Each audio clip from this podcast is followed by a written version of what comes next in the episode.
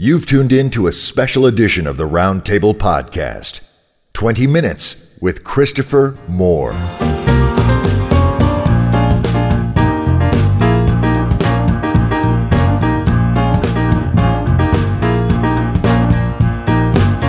Hello, friends. I'm Dave Robison, And I'm Brian Humphrey. and you've tuned into a special episode of the Roundtable Podcast 20 Minutes with. 20 Minutes With is a segment in which Dave and I have the great honor to share the microphone with some amazingly gifted people. And holy shit, Dave, I think I'm going to pee myself.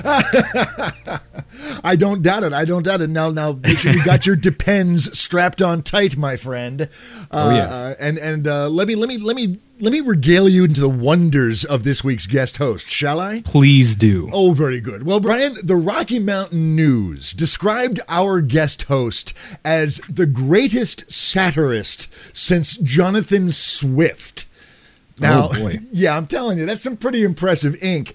And really, that's just a taste of the laurels he's received in his, what, 13 book career uh, so far, anyway, that includes tales of, of a zombie apocalypse Christmas, the story of Jesus from the perspective of his best bud, Biff. Uh, other tales involving death, Shakespeare, talking fruit bats.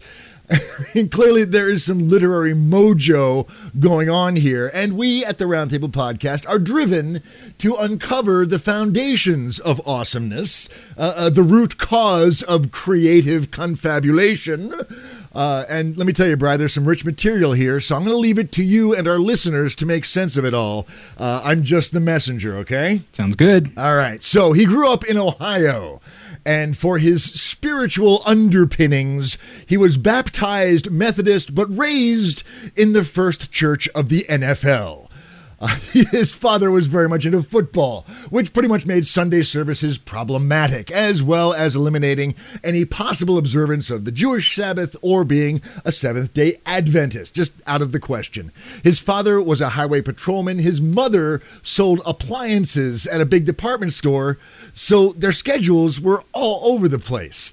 Um, plus, he was partially raised by a Catholic family across the street, which just further muddles his religious tapestry. Um, now, for example, exper- foundational experiences. Um, it's Christmas Eve, Brian. I want to set the scene for you. It's Christmas Eve. Our guest host is five years old, all right? He's wide awake at midnight because Santa's coming, and his dad, the highway patrolman, comes home. Now his dad sees his the bright shining face of his son in the in the window there.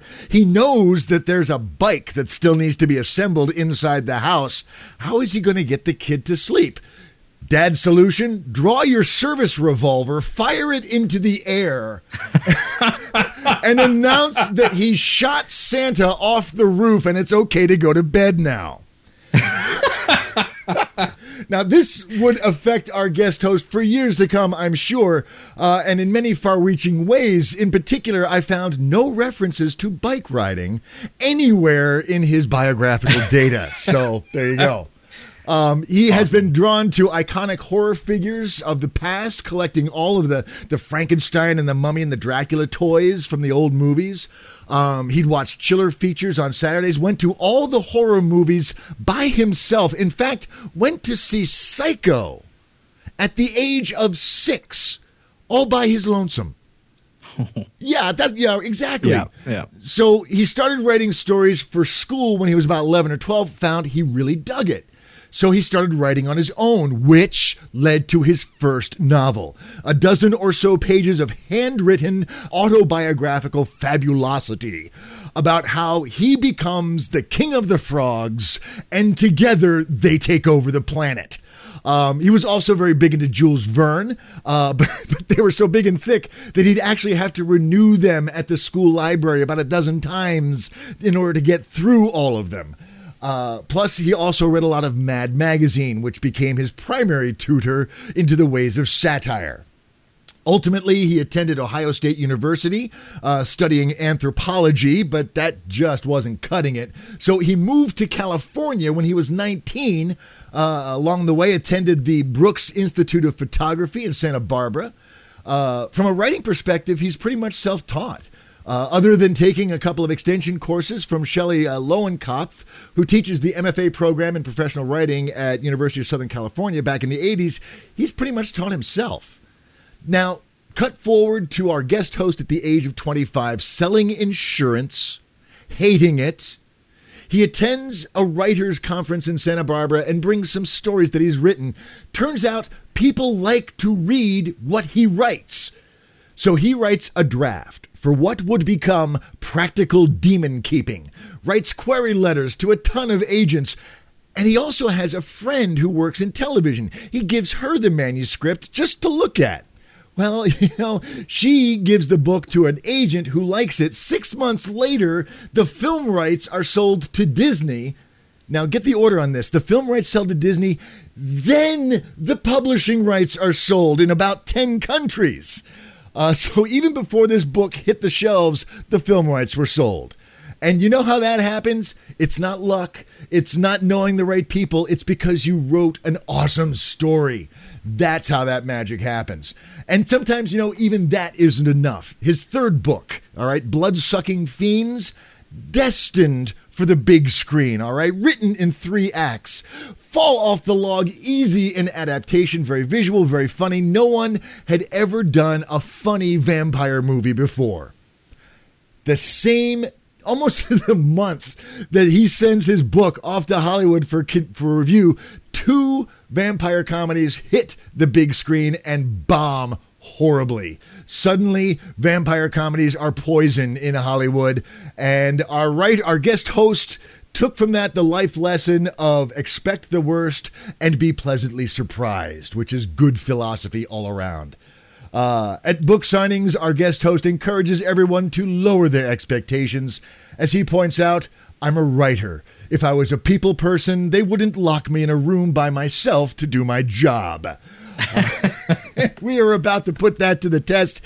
Dear friends, please welcome to the big chair at the round table, Mr. Christopher Moore. Chris, sir, thank you so much for, for taking the time and, and sharing your thoughts on your craft and your process with us. We really appreciate yes. it. Yes. You're very welcome. Where did you? That's a great intro. I mean, as you said, high, you know, sort of high blown, but my goodness, that's a lot of information that I'd forgotten. Well, dude, you make it easy. Your website is brilliant. You've got this section. I wish every of every one of our guest hosts had a section of their website called interviews that had 30 listings of all this wonderful information on you out on the interwebs. It's fabulous.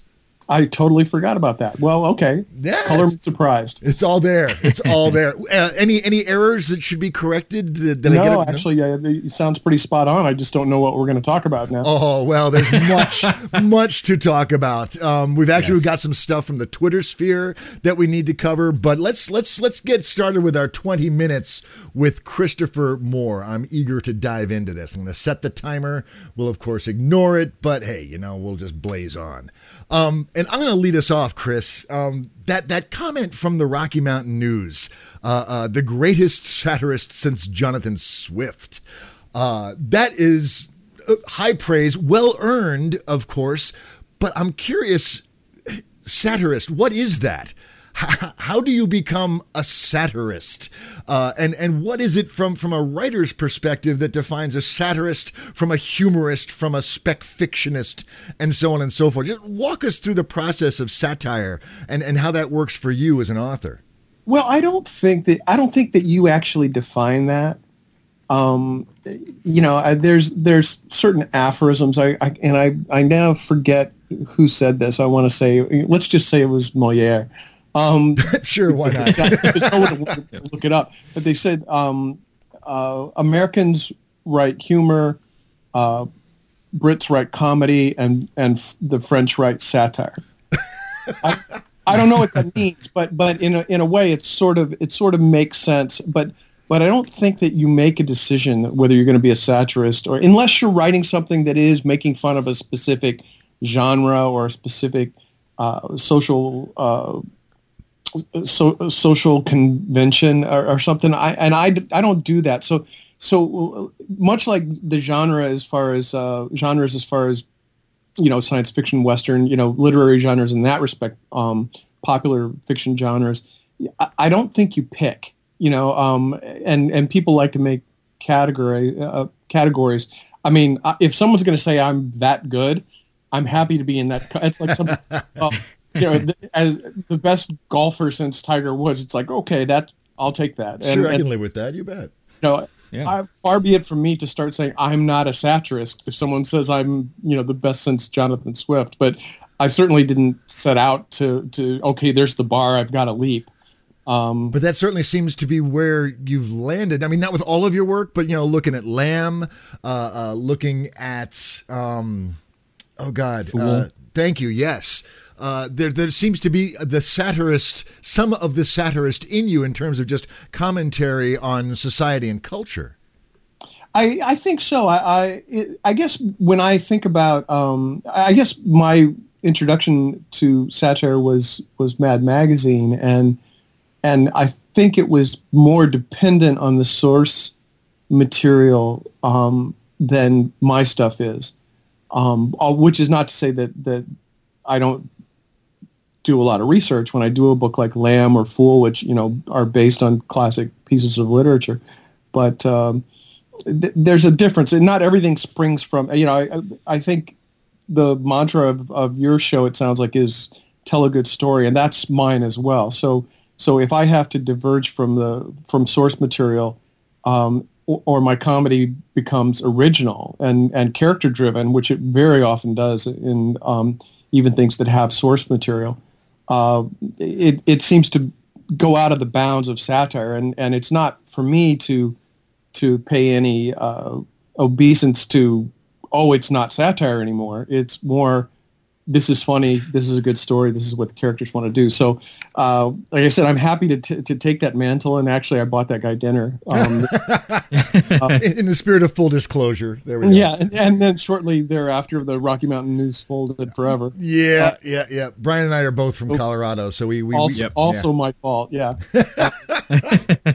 but uh, you know, so that's I I, I, find the same thing when people go, well, are you you write science fiction? What do you write? And and I don't really adhere to any genre there either. It's for other people to decide. So when when Mark Graham said that, um, then I was a satirist, but but I didn't get up in the morning and say I'm going to be a satirist. And I suppose that that, that definition starts from whether you are. Uh, you know, there's like social satire, which is making fun of, of social conventions in, in a timely way, and then there's sort of uh, uh, using source material satire, which is how I was introduced to it as a kid. And, and the latter I do fairly often, uh, or some of my books, I think all of my books make fun of the conventions of fiction. So, sure. so uh, someone who's a reader of, of say, H.P. Lovecraft is going to get a special kick out of something like Practical Demon Keeping that sort of plays with those perceptions and that overly colorful, you know, adjective-laden prose of H.P which which is what you said you wanted to do. Actually, you wanted to do for for horror what uh, Douglas Adams had done for science fiction with Hitchhiker's exactly. Guide. Yeah, exactly. That's what I set out to do, and and and Douglas Adams was sort of my uh, sort of my model for that. Okay. Um, and that's why Practical Demon Keeping has that sort of Hitchhiker's Guide to the Galaxy, you know, how to title was was very much inspired by what Douglas Adams did. Very cool. Awesome. Yeah, your uh, Chris, your humor, especially in Fool, um, is sometimes shocking in how far it pushes the envelope. But certainly funny as hell. Um, how do you do, do? you ever have to censor yourself, and how far do you find is too far? Uh, you know, it's it's interesting. That book in particular is so vulgar and I was really uh, I, I, had a, a, national rep for my publisher one time describe I, I, was at a book convention and she was describing to a bookseller Lamb as being a vulgar retelling of of the Gospels, and I took her aside and I said, "Vulgar is not a sales word." You know, right? Lazian or or bawdy, but not vulgar. That's right. Irreverent, yes. but fool is vulgar. Um, and and uh, I try not to. I used to really say that that the only line that I drew in humor was mean spiritedness, um, and and yeah. pretty much anything was on the table as long as it wasn't written with you know in a mean spirited way. And then the Bush administration happened. you know, there's some people who really deserve mean spiritedness, and and so I I sort of threw my last. Uh, my last line out. I the the main thing is it's got to be funny, and and you will lose a few people with language. There's just some people who completely lose context uh, to the reality, and they'll see, oh my goodness, someone said the f word. Um, it doesn't matter that I'm murdering children. You've said the f word. Um, and and I think we all know uh, somebody does. I think Louis C.K. does a uh, uh, comedy routine about the service person who's waiting for you to say the F word so they can hang up on you. yes. Yep. Comcast and Dell and everybody else that, you know, I have to take this person's abuse until they use profanity and then I can hang up on them.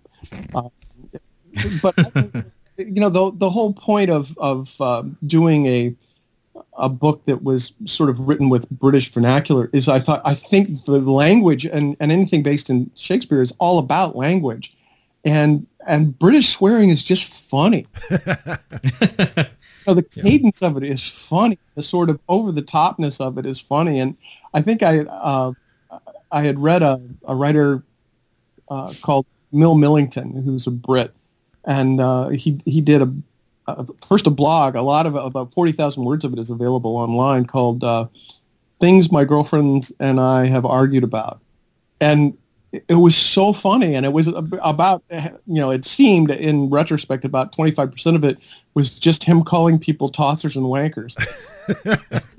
Which is funny of course. And and so basically um, wanting to write this british comedic character came out of that. So so that book in particular is pretty almost over the top with sort of vulgar language. But but as far as drawing the line i i I remember in Lamb, I had uh, two or three people read the uh, manuscript, and they came back to me and they said, "Boy, I really have a problem with Jesus saying the F word." oh wow!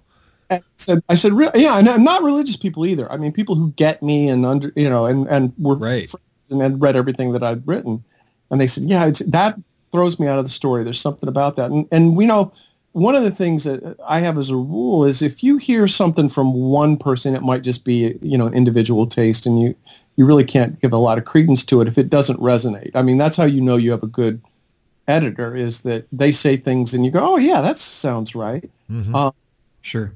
But if you hear the same thing from two or three people who you know they haven't discussed it, then you need to look at it. And that was something I heard from two or three people, and so I cut back like all but two times when the the Joshua character, the Jesus character, says the F word. So basically, if it if it distracts from the story, if it doesn't work for uh, the majority of the audience, as I perceive it, then I'll draw a line there, Brian. But I don't I, I don't do it by saying, oh gosh, everyone will freak out if I use the c word, or everyone, you know, because the Brits right, use right. like you know children's television.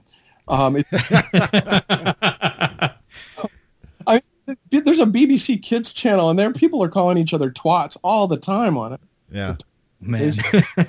well, and, and, it sounds like your your philosophy, Chris, is is to just go balls out, put it out there, get the story told as as you see it, as it's coming off of your off of your brain and out of your fingertips, and then let the let the editors, let the beta readers, let the let the the people whose job it is is to review and refine, point out uh, you you may have crossed the line here.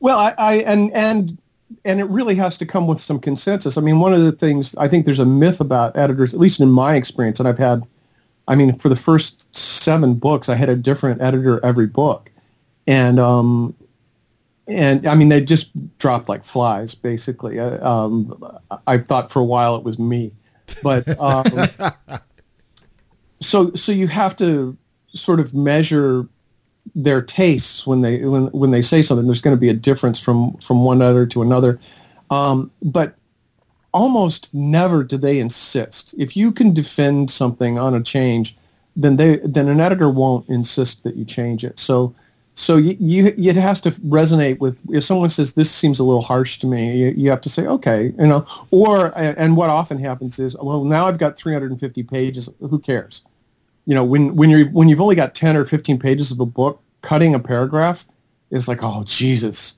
you know, that's five percent of the book. But when you've got 350 right. pages, it's like, okay, I, I, we won't strangle the poodle because I had that had an editor one time was like, it's a little harsh. And I'm like, there's like 20 murders in this book. And he's like, yeah, but the poodle. The poodle, come on. There's something different about animals, I vampire, think. But, where a guy pulls yeah. a, a, woman's murdered by a vampire and, and uh, in such a way that her body doesn't disappear. And, and he's also murdered her poodle. And there's a, a, a medical examiner sort of holding the dead poodle by a leash and talking about, you know, and, and I think I described it as if you were going to make a large cup of poodle tea. editor, my editor at the time was like, "That's just over the line. That's just too much." And I'm oh like, "My God." I've killed like 20 people in this book, but a poodle on a string. That's right. Getting ready to be made into tea. It. Yeah. That's so funny. yeah. I mean, generally, if you're writing comedy um, in fiction, you have to have a sense of what's funny because it's going to be 18. You, you, can't workshop your material the way you do, you know, if you're a comedian or, or an, an actor you have to you know you'll tell the joke and then 18 months later you get to find out whether it's funny really trusting your own instincts and the instincts of, of your editor or agent uh, along the way but that's it yeah you know i've got to hear it from more than one person um, before i'll change something. We'll be back with more of our conversation with christopher moore after this brief promotional break. The great reawakening did not come quietly. Across the country and in every nation, people began to develop terrifying powers, summoning storms, raising the dead, and setting everything they touch ablaze. Overnight, the rules changed. Colonel Alan Bookbinder is an army bureaucrat whose worst war wound is a paper cut. But after he develops magical powers, he is torn from everything he knows and thrown onto the front lines drafted into the Supernatural Operations Corps in a new and dangerous world, Bookbinder finds himself in command of Forward Operating Base Frontier. Cut off, surrounded by monsters, and on the brink of being overrun. Now he must find the will to lead the people of FOB Frontier out of hell, even if the one hope of salvation lies in teaming up with the man whose own magical powers put the base in such grave danger in the first place. Oscar Britton, Public Enemy Number One. From Ace Publishing comes Shadow Ops Fortress Frontier, the second book in the Shadow Ops trilogy, from award winning military fantasy author Myke Cole. Look for it in paperback or ebook in January 2013. On the frontier, even magic won't save you. Now, let's get back to the conversation with Christopher Moore. Now, you know, you're talking about a sense, knowing or having a sense of what's funny, developing that sense. Um, you've held just about every job known to man and woman at some point in your life. And many of your characters share those experiences. Um, and I think sometimes the romanticized image that we get of writers is that they slave away deep in a dark room generating all of their ideas from the ether. But you obviously live life. And that's something that, that has always drawn me to your books. Um, how important is it for a writer, do you think, to unplug and get outside? And what should they do once they're out there? Um, you know, I was. It's funny. I was just talking about that with my my girlfriend this morning. My wife, like girlfriend of you know, seventeen years now.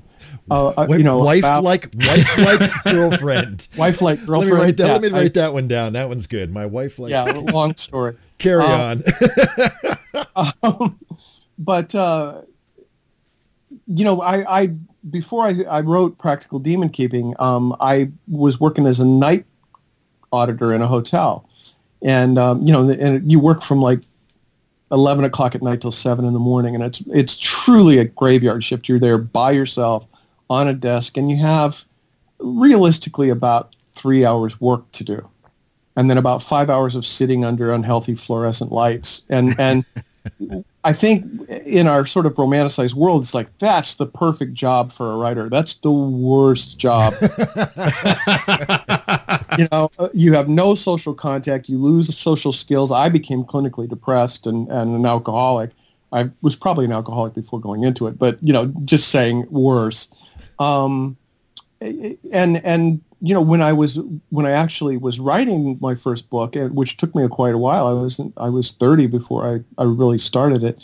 I was waiting tables, which is a much more dynamic, in people's faces, you know, interacting, you know, the whole time you're there, moving the whole time, much more healthy for for writing for me. So so um, I think you have to bring that into it. And he, and now where I do spend a lot of my time sitting in a room by myself making clicking noises.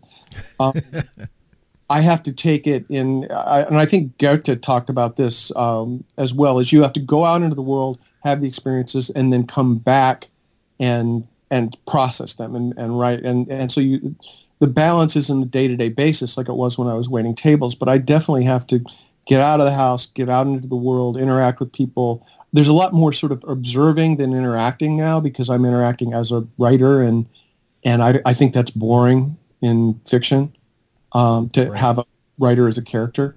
So, uh, so because what I do is basically to look at it from the outside is pretty boring. So, so I like to learn about, you know, different occupations and people doing different things that seem interesting. But well, you uh, have you have a very vital dialogue with your fans. The, the relationship that you cultivate with your fans uh, uh, uh borders on on codependent uh, in, some ways, especially. And, uh, and, let me just call up a couple of questions in related in relation to this that we got from the Twitter sphere. Uh, uh, Jay of Many Hats and Adrian Camp are both keen on seeing some characters re- coming back. Uh, Jay of Many Hats asks, "Are we ever going to see any more of Minty Fresh, uh, the Death Merchant from A Dirty Job?" And Adrian Camp wants to know, or, or makes the observation that there's a recurring character of the Emperor. Uh, and have you ever considered having him be the main character of a story? Um, both of those guys will be in the book I, I will start next. I, I just uh, see there it is. That codependence. I, am going to do a sequel to a Dirty Job, and both of those guys Yay. are in um, a Dirty Job. Uh, Minty Fresh is just he's he's physically sort of a, an interesting character. I mean, he's like seven feet tall, and he's, he's this black guy who's into jazz and and sort of uh, that you know, shadow and and and and very stoic and s- sort of uh, below the surface dangerous. You know, I'd like to think that that Elmore Leonard would like a character like like, uh, um, and you know he has this whole supernatural thing. Um, I don't know how he's going to figure, but I'm sure he'll be in the in the new book. And the Emperor is based on Joshua Norton, Emperor Norton, who was a real historical figure. He was a sure Emperor of the United States. Yeah, he was. Yeah, he declared himself in the 1860s. After he came to San Francisco, he lost.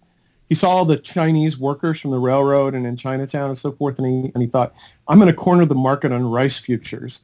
And he lost a fortune. He's an Englishman, and he went mad, and he declared himself emperor of San Francisco, and um, Alta California and Mexico, and um, and so he the interesting thing about it was that there's been a, a lot of nuthouse napoleons but the city of san francisco went oh okay.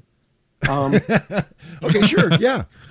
You know the the uh, paper would print his proclamations and and the tailors would make him you know these big grand coats with epaulets and, and uniforms and so forth. And there was a there was one point currency um, that was printed with his picture on it but only he could use it. And and restaurateurs and hoteliers would uh, would accept his currency for him. And and wow. uh, when he died, the the St. Francis Yacht Club uh, kind of threw a funeral for him, and there was thirty thousand people there. So. so uh, That's awesome. I liked the idea of, of sort of this this homeless guy that people revered in their own way and uh, and so I brought him into the modern world in Bloodsucking Fiends, and he's been in all four of my uh, San Francisco-based books. So he'll definitely be back. But as far as I don't know, because he's based on a historical figure, if uh, if I would want to to do a book with him as the main character. Um, also the research i don't want to go be a homeless guy. Uh, that would be where the skills of observation and sympathy not empathy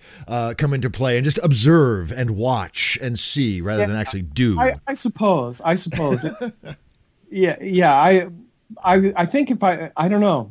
I he's sort he's sort of a grandiose guy and and uh, and very sweet. I mean the the thing about him being the emperor of san francisco is he's really worried about the people of San Francisco. He sort of doesn't just he's not just into the pomp and circumstance of being the emperor of San Francisco. He's really worried about his people, and uh, and you know that might be interesting. But I, I like him more as a as a ancillary character rather than the main uh, character. You know, to the point of view that you can always go to. Mo- all my uh, San Francisco books are multiple point of view books, and so you can always sort of see things from a street level um, with the emperor, and also a big picture way. Very Yeah. cool. Yeah. Very cool. Yeah. Now it sounds like we we I'm, I'm we're already going over time and just fuck it, we're doing it. Uh, we're going to go That's over right. time just a little bit. Um, uh, interestingly, Cherie Priest, we had her on recently, and she is a big advocate of uh, location as a character in the story, and it sounds like you have that same. Uh, uh, f- philosophy or, or strategy, at least in terms of, of San Francisco. Is, is that the case? Do you feel like the location is an actual character that you can uh, work with and evolve? I yeah, I think it's a huge thing. Um, I, I mean, it feeds what I do uh, big time, and um, I I almost always go to places that I'm writing about. Or uh, let's say I I always go to places I'm writing about.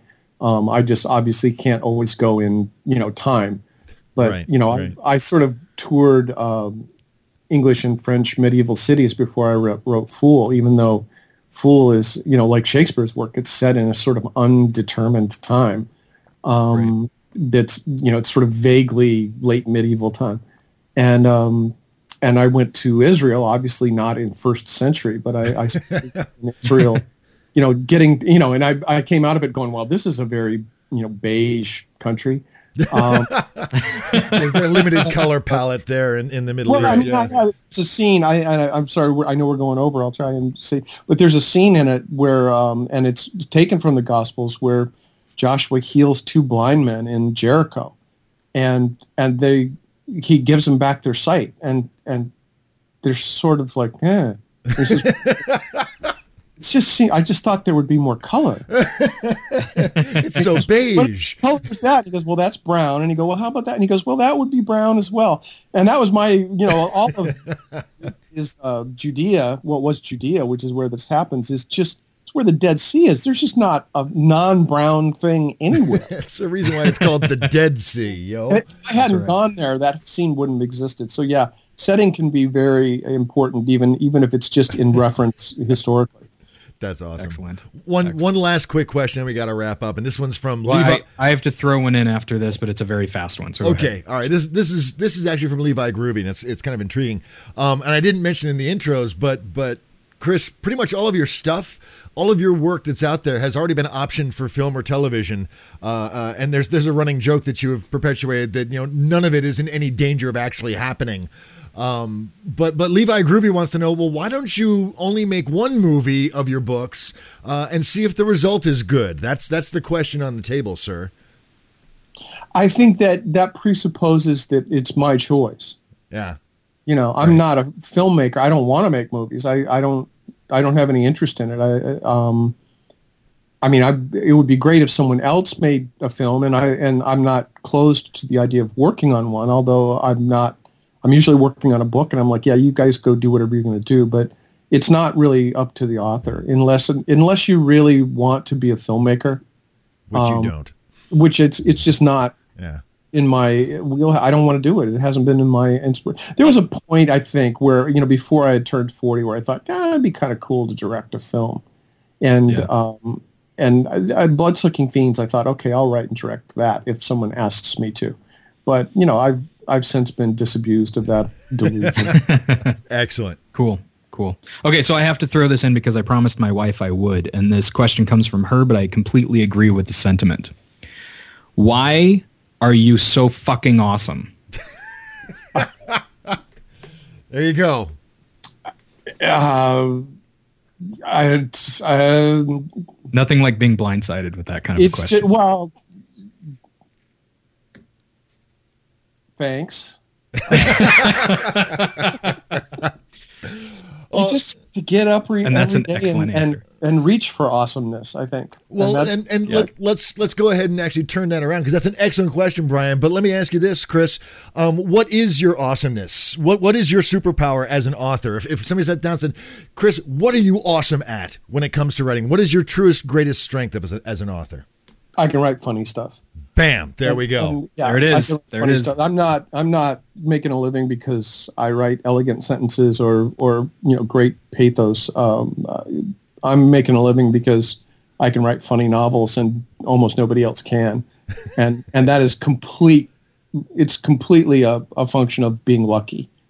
Um, you know, it's, it's like asking, you know, somebody why, how can you run that, you know, 9.3 second 100 meter dash? And it's like, I just happened to, you know, things lined up, genetics and, and training lined up, and I can run that fast. Well, that's sort of how I am with with what I do better than I do anything else, which is stuff. I don't. I don't, oh, I, I don't you're know. you're you're getting into an area where Dave's philosophy is going to contradict with yeah, that. I, yeah, no, I, I, I, I'm totally with you. Luck, luck, Pshaw.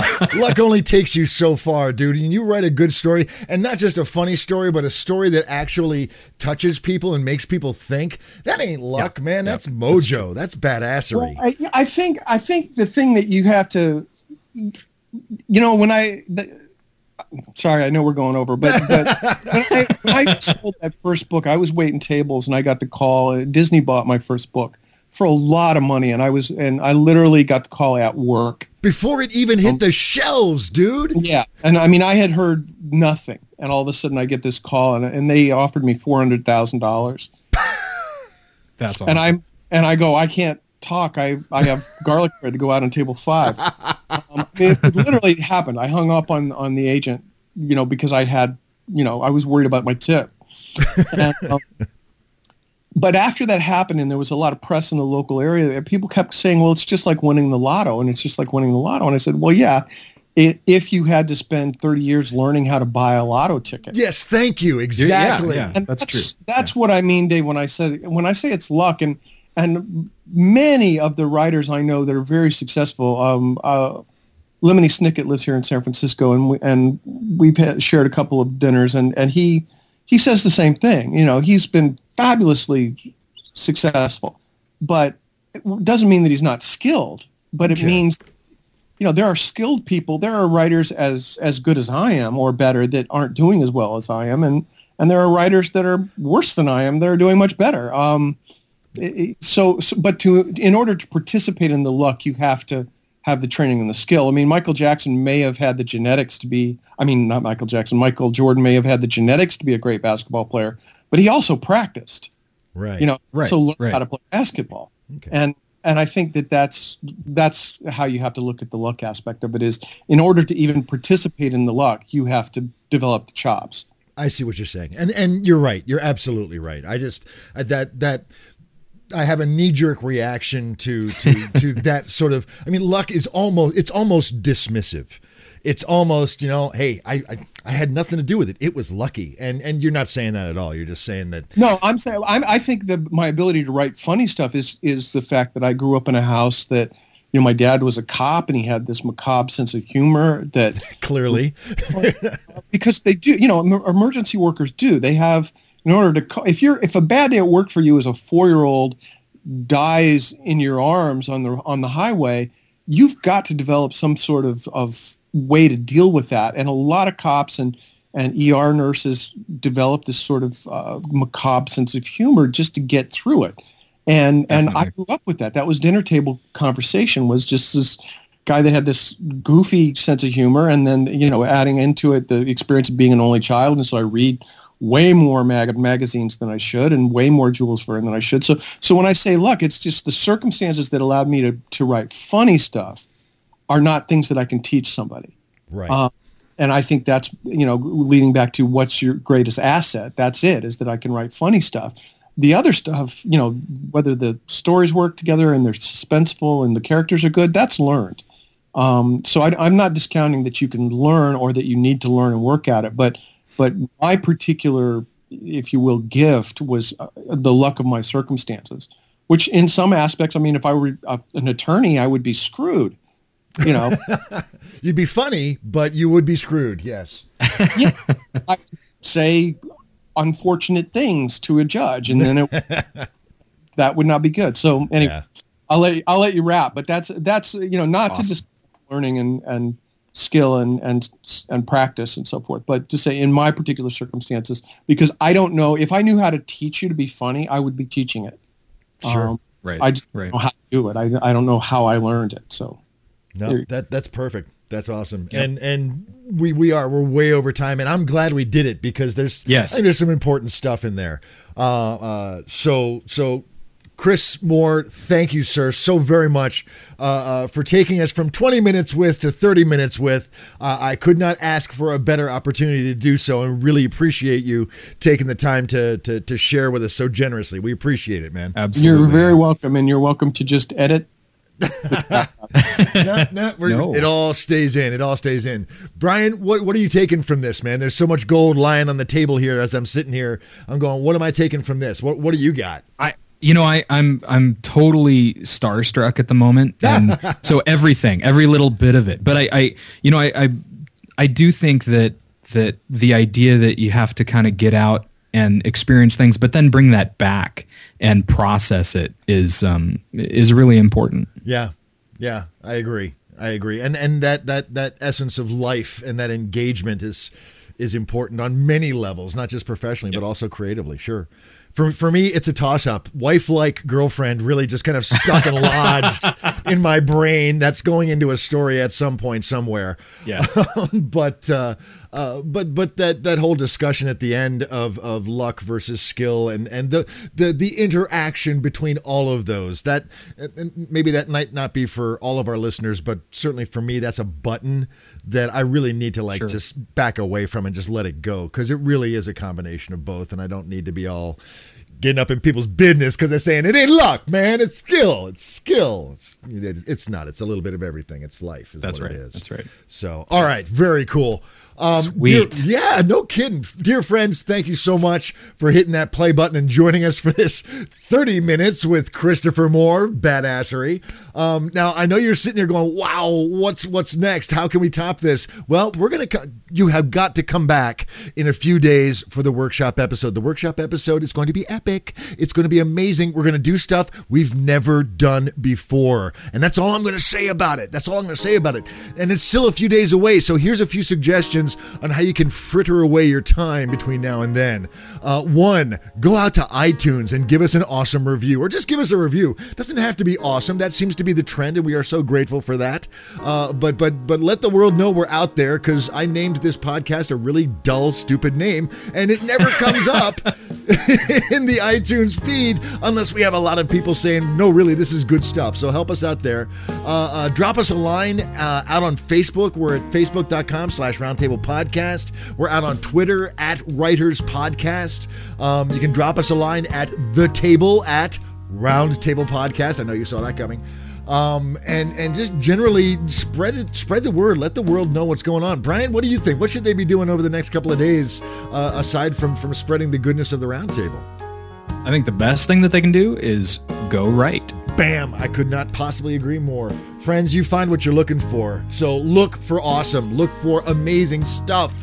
And, and I promise you, you'll find it. It's out there, it's waiting for you.